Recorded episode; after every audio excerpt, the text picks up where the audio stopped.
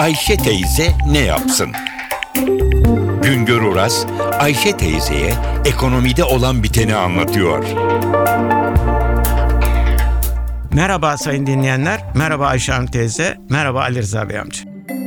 Bengaldeş'in nüfusu 163 milyon. Nüfusun %90'ı da Müslüman. Bengaldeş'te fakirlik diz boyu. 3 kişilik bir aile ayda 67 dolara hayatta kalabiliyor. Bu nedenle de ücretler çok düşük. Asgari ücret ayda 68 dolar. Çalışanlar bu ücretin 100 dolara çıkarmasını istiyor ama o zaman işsizlik artacak diye asgari ücret yükseltilemiyor. Dünyanın en alt gelir grubuna giyim eşyası satan büyük kuruluşları giysilerini işçilik ücreti ucuz olduğu için Bengaldeş'te üretiyor.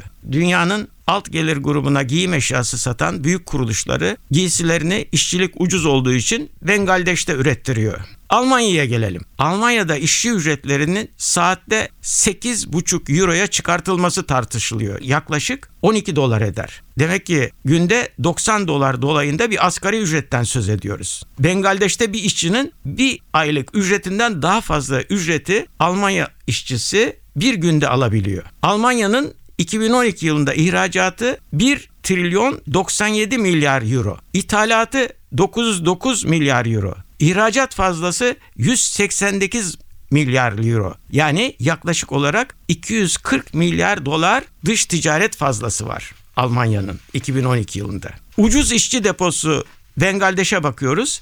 2012 yılında ihracatı 17 milyar dolar, ithalatı 27 milyar dolar, dış ticaret açığı 7 milyar dolar. Demek ki tek başına işçiliğin ucuz olması ihracata dönük üretimin artmasına yetmiyor. Önce bunu bir yana yazalım. Almanya ile Bengaldeş karşılaştırılamaz. İkisi çok farklı denilebilir. Doğrudur ama Avrupa Birliği içinde de benzer çelişkiler var. Avrupa Birliği üyelerinin çoğu dış ticaret açığı veriyor. Halbuki asgari ücreti Almanya'ya göre bu ülkelerde çok düşük olanlar var. Almanya'nın durumu çok farklı. 2013 yılı ikinci 3 aylık döneminde dış ticaret fazlası gene 62 milyar dolar olarak açıklandı. Demek ki yıllık fazlalık geçen yılın bile üstüne çıkacak. Çok Avrupa ülkesinde işsizlik yüzde onların üzerinde dolanırken Almanya'da işsizlik oranı yüzde sadece 5,2. Bütün bunlardan çıkarılacak dersler var. Görülüyor ki işçilik ücreti tek başına ihracata dönük üretimin artmasını sağlayamıyor. Bizde ihracat konusu tartışılırken devamlı olarak asgari ücret yükünün fazlalığı gündeme gelir. Bizde işçilik ücretleri devamlı olarak Bengaldeş'tekiler ile karşılaştırılır. Bunun nedeni var. Çünkü biz Bengaldeş'te ucuz işçinin ürettiği malları üretmeye devam ediyoruz. Biz Almanya'da üretilen malları üretmeye başlayamadık. Bengaldeş'te üretilen malları ürettiğimiz sürece asgari ücretin fazlalığından şikayet edeceğiz. Çalışanlar mutsuz olacak.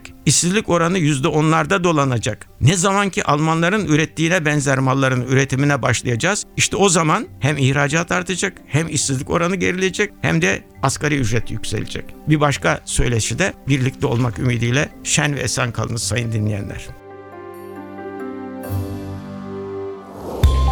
Güngör Uras'a sormak istediklerinizi ntvradio.com.tr adresine yazabilirsiniz.